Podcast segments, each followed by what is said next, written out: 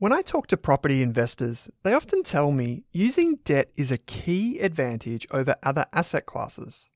In the stock market, using debt is often called gearing. The new BetaShares Wealth Builder funds, ASX ticker symbols G200 and GHHF, offer moderate gearing across Australian and global shares for investors who are comfortable with the higher risks associated with gearing their investments. You can discover how they work by visiting betashares.com.au. Please don't forget that gearing magnifies gains and losses, so read the relevant PDS and TMD on the website and consider if the fund is right for you. BetaShares Capital Limited is the issuer. Is there a Spotify wrapped for investing? If you want to invest in shares or ETFs, our friends at Pearler are more than one step ahead of the curve. On average, people who use Pearler invest $1,750 every month. That's what we want to see proper dollar cost averaging. With automated investing tools making your life simple, Pearler investors have well and truly mastered the art of investing small bits lots of times. So, if you're ready to start growing your net worth in 2024, follow the link in your Spotify or Apple podcast player right now to discover how you can get started today.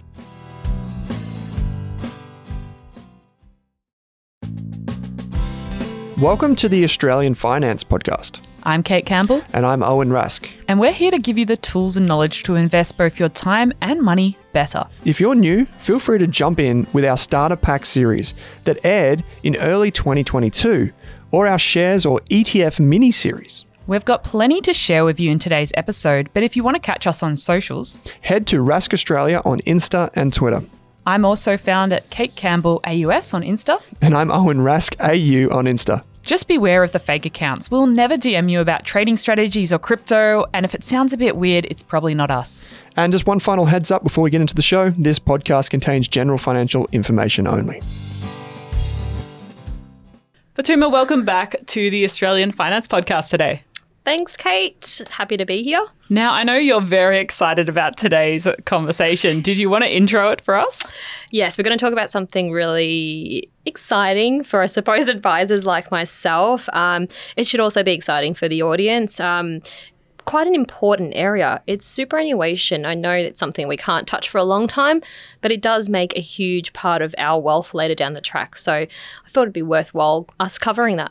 Yep. And if anyone's new here, Fatuma is a licensed financial advisor. Hmm. So she's on the register if you want to go look her up. She's got all the qualifications and she works at Wattle Partners, who we share office space with. So I get to see her lovely face in the office most days. And vice versa. and we thought we would talk about superannuation annual statements because hmm. I got an email last week from my super provider saying, Hey, your annual statement's ready. It's got information on fees, investments, insurances you have, all that stuff and more. Mm. And it got me thinking that lots of other people have probably got their annual statements recently or are getting them very soon. And I know you have been talking about this with your friends and family recently as well. Mm. So you're going to take us through a large Australian super funds annual statement and mm. just give us sort of pointers to look at in today's episode and just to help us when we're looking for our own annual statement. Mm. But maybe before we get to that, why is it important that we should even look at this document? Because I can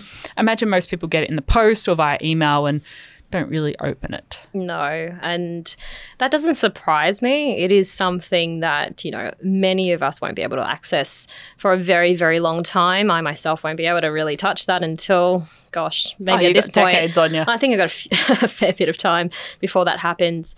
Um, but it is, you know, outside of the f- outside of the home. Essentially, this could potentially be your other um, pool of assets. So, uh, you know, with rising house prices now, this might be the primary source of wealth for a lot of people. Um, so, you know, keeping that in mind, um, you know, I'm sure you've talk- spoken about compounding. We're talking about compounding for the next 30, 40 years. So something that might be quite small now has that power to become quite a large portion of your wealth um, 30, 40 years from now. So um, it's really important not to throw away that letter or delete that email from your superannuation provider.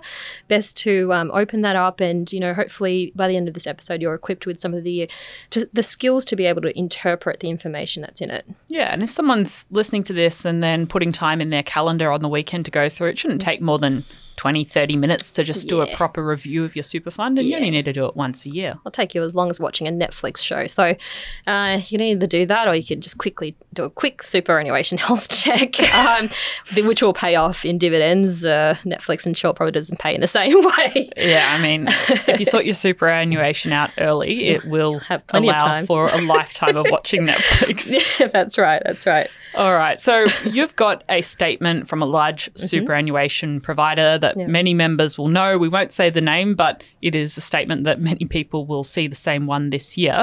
And you're going to take us through, but where should we start with this statement?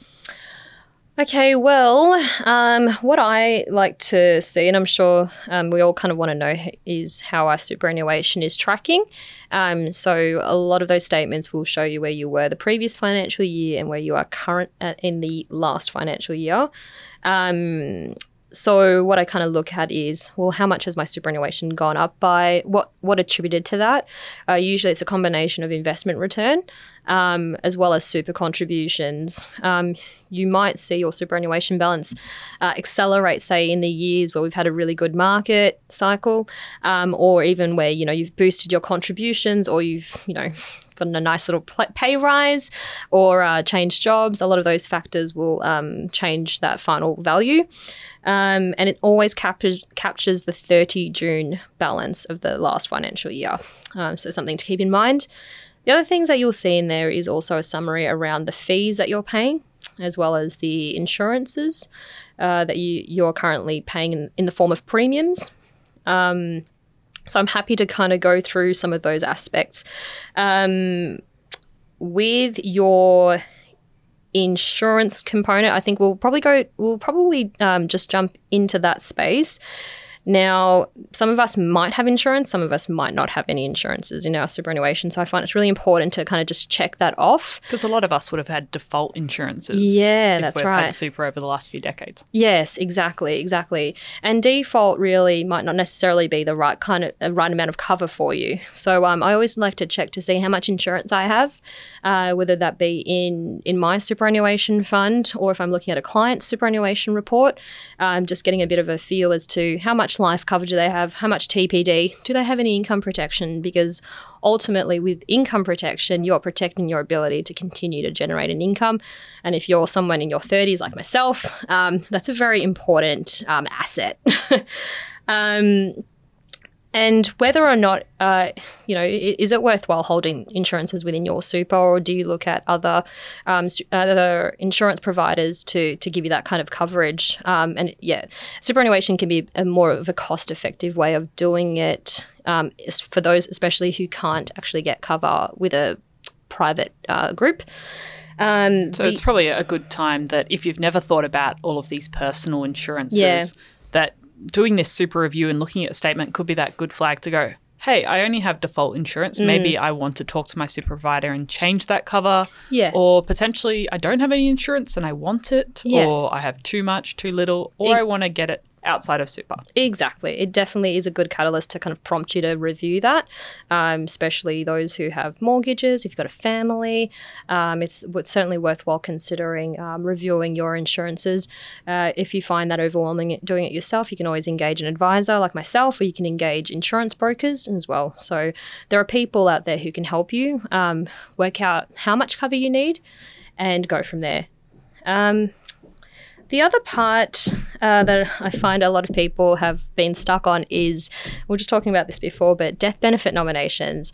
It seems to be something that people uh, don't quite have an understanding around. So, superannuation is actually a separate form of uh, is separate to your estate assets. So, when you pass away, the the trustee gets to um, either uh, elect who the benefits go to, and usually they'll look for family members, or you can actually direct the trustee to pay your superannuation to a certain individual or even this estate. So when I was a lot younger, I actually nominated my sibling. This is before I knew um, who you could elect in superannuation with superannuation benefits, um, but you can only really there's only certain individuals that you can you can nominate to receive your super um, when you pass away. Uh, someone like myself, I'm single, um, if I don't have that de facto or a spouse to pass it on to, and say if I want my family to receive those benefits, then really my only option where I don't have a financial inter- interdependent relationship with them is that I need to pass that through my legal personal representative, which ultimately is the estate. Yeah. So I do find a lot of people when I look at their statements, there's either no beneficiary nominated, or they've nominated a parent or a sibling, um, or they've got a non-lapse, um, a non-binding nomination. So usually that will happen if they've nominated someone that can't actually receive it, but the trustee has some understanding that they would like that family member to receive it. Whether it would actually get paid to them is a whole other question. Okay. So So, looking at the statement, you're looking for the words binding, non-binding, yes, so you death nomination. Is that what the words are yeah, looking so for? you are looking for uh, yeah, it'll either say non-binding death nomination or non-binding death benefit nomination.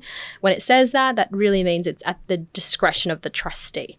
If you want it to go to your spouse or your de facto or your estate, um, if it's done correctly, then it should be recorded as a non-lapsing binding death benefit nomination or a binding death benefit nomination. Yeah. So if we we're looking at our super statement right now and it says not provided, that might be Nothing. a reminder that we have to fill in a form. That's so that's right. another task that we have to complete. Yes, yes, exactly.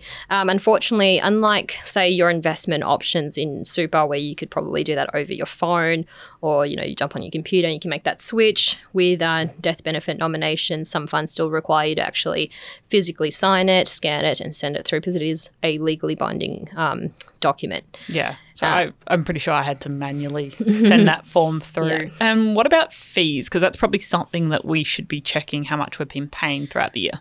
Yes, so the fees component that could include a couple of items. So typically you've got your administration fees that'll depend on which superannuation fund you're with. Um, a lot of industry funds will charge a flat admin fee, so they might charge you say a dollar a week, so you're only paying about fifty-two dollars for the week, uh, for the year, sorry. Um, and then on top of that, some of them might actually charge like an asset-based fee or a percentage fee. So you'll see both those fees as part of an administration fee component. Uh, the other co- component, if you have insurance, is obviously the insurance premiums that are coming out. And another one will be your indirect investment or your investment costs. Uh, and so what that is, typically you'll see in your statement there's a return. It's usually a net return. So what that means it's it's the um, the return that you've gotten from your investments after they've accounted for any of the costs associated with generating that that return um, for that product.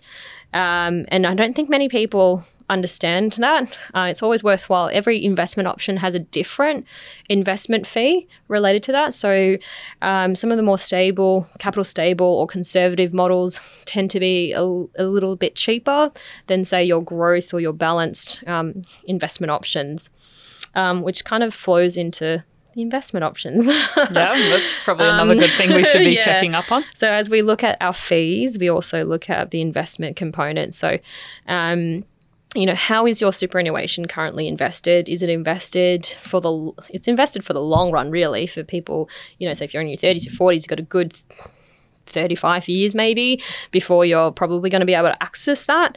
Um, so, you know, you've got to th- have a think about whether or not, you know, say being in a conservative portfolio, uh, conservative option is um, sensible for that kind of investment time frame. Um, or you might be towards the later stages of life where you probably might not want to be as aggressive with your superannuation. So, understanding how long you're going to be invested for, understanding compounding as well, um, all kind of flows into the investment option uh, that you probably want to have a look at and and switch into. Um, and then obviously there's the costs associated with that um, with that other product, So your super statement will probably just tell you what you have. what you have, and then you Yeah. have to go into the website for your provider and then look under products or investment options Exactly. or portfolios and then click on that and then you can the see what's inside of it. That's right. Yeah, That's if you right. want to learn. So if it, it says I'm in a growth portfolio and I'm looking at my statement right now, if I want to find out what's inside of that, I have to go to the website and Mm-hmm. you do. Yeah. get a Un- breakdown. Yeah, unfortunately, not all statements will um, provide you with a breakdown of how a growth in that example is invested. So, when it comes to the asset allocation, um, some super funds are really good at kind of give you a bit, giving you a bit more information as to the underlying investments. I think a lot of um, funds are becoming a lot more transparent about what makes a balanced portfolio or, or a balanced option, um, which is great. So having that transparency is fantastic. And then also, um, you know, when you go online, you can probably get a lot more historical performance as well and, and compare that against another option within that same super fund provider. We're taking a quick break to share a message about Pocketsmith, one of our wonderful partners on the show. Pocketsmith is a customizable personal finance management tool that helps you be the best CFO for your household. Get on top of your finances, understand where your money is going, and forecast ahead. Track your net worth up to 60 years into the future and reach your money goals. If you're ready to manage your money like a pro, Pocketsmith have a special deal for you. Get 50% off your first two months of Pocketsmith's foundation plan by heading to pocketsmith.com slash rask or click the link in the show notes. Let's get back to the show. Yeah, um, because that's probably your statement will also have details on performance. Yeah, yeah, for a certain period of time. That's Yeah, right. So yeah. you can get the detailed if you want even more, More, yeah. nitty gritty.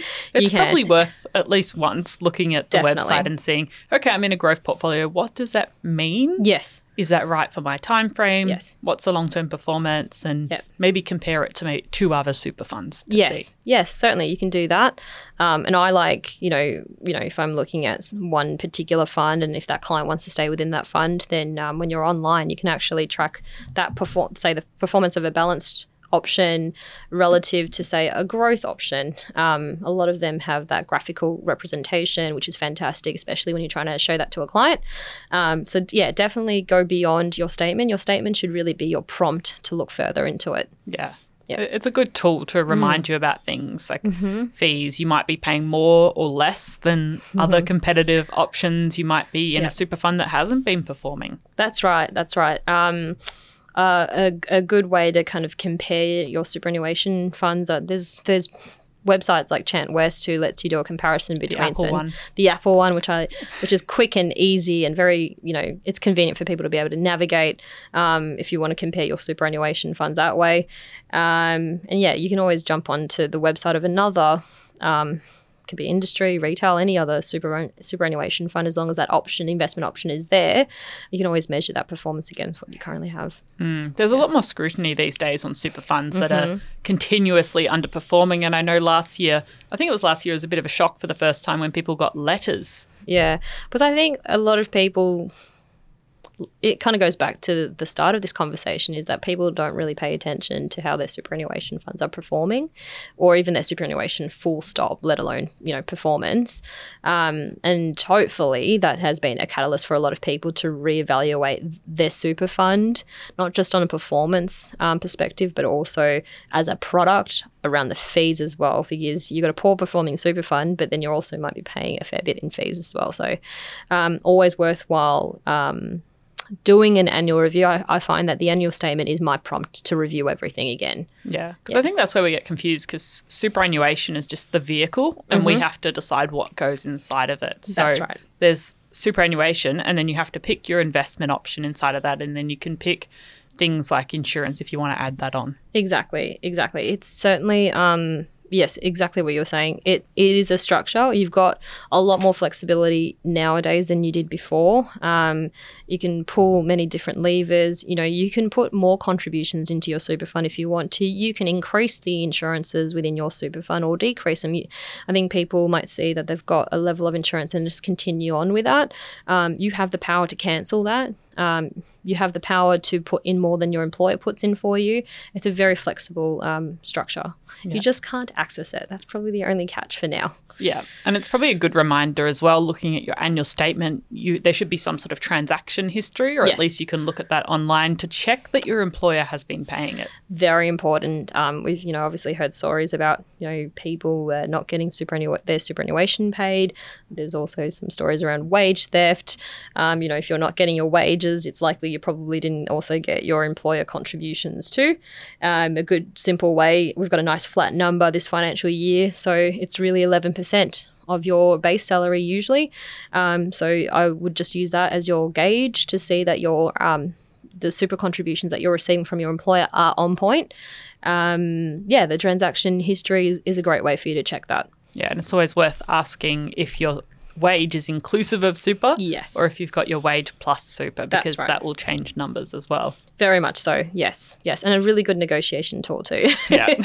That's right. if you were looking at a friend's super statement Mm. right now and you had it in front of you, what would be some red flags? So if you're you're looking through just as a friend and what would jump out to you if something had been the super hadn't been going very well this year?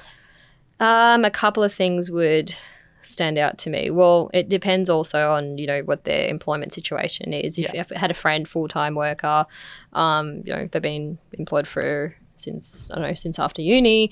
Um, couple of things that would prompt me is how much they have in super. That would probably because you can kind of gauge. I suppose as an advisor, you can kind of gauge how much people generally have at this point. Yeah. Um, the other thing I would be looking at is how much fees they're paying. That's certainly something that would stand out to me. And is yeah, is the performance relative to how other funds have performed?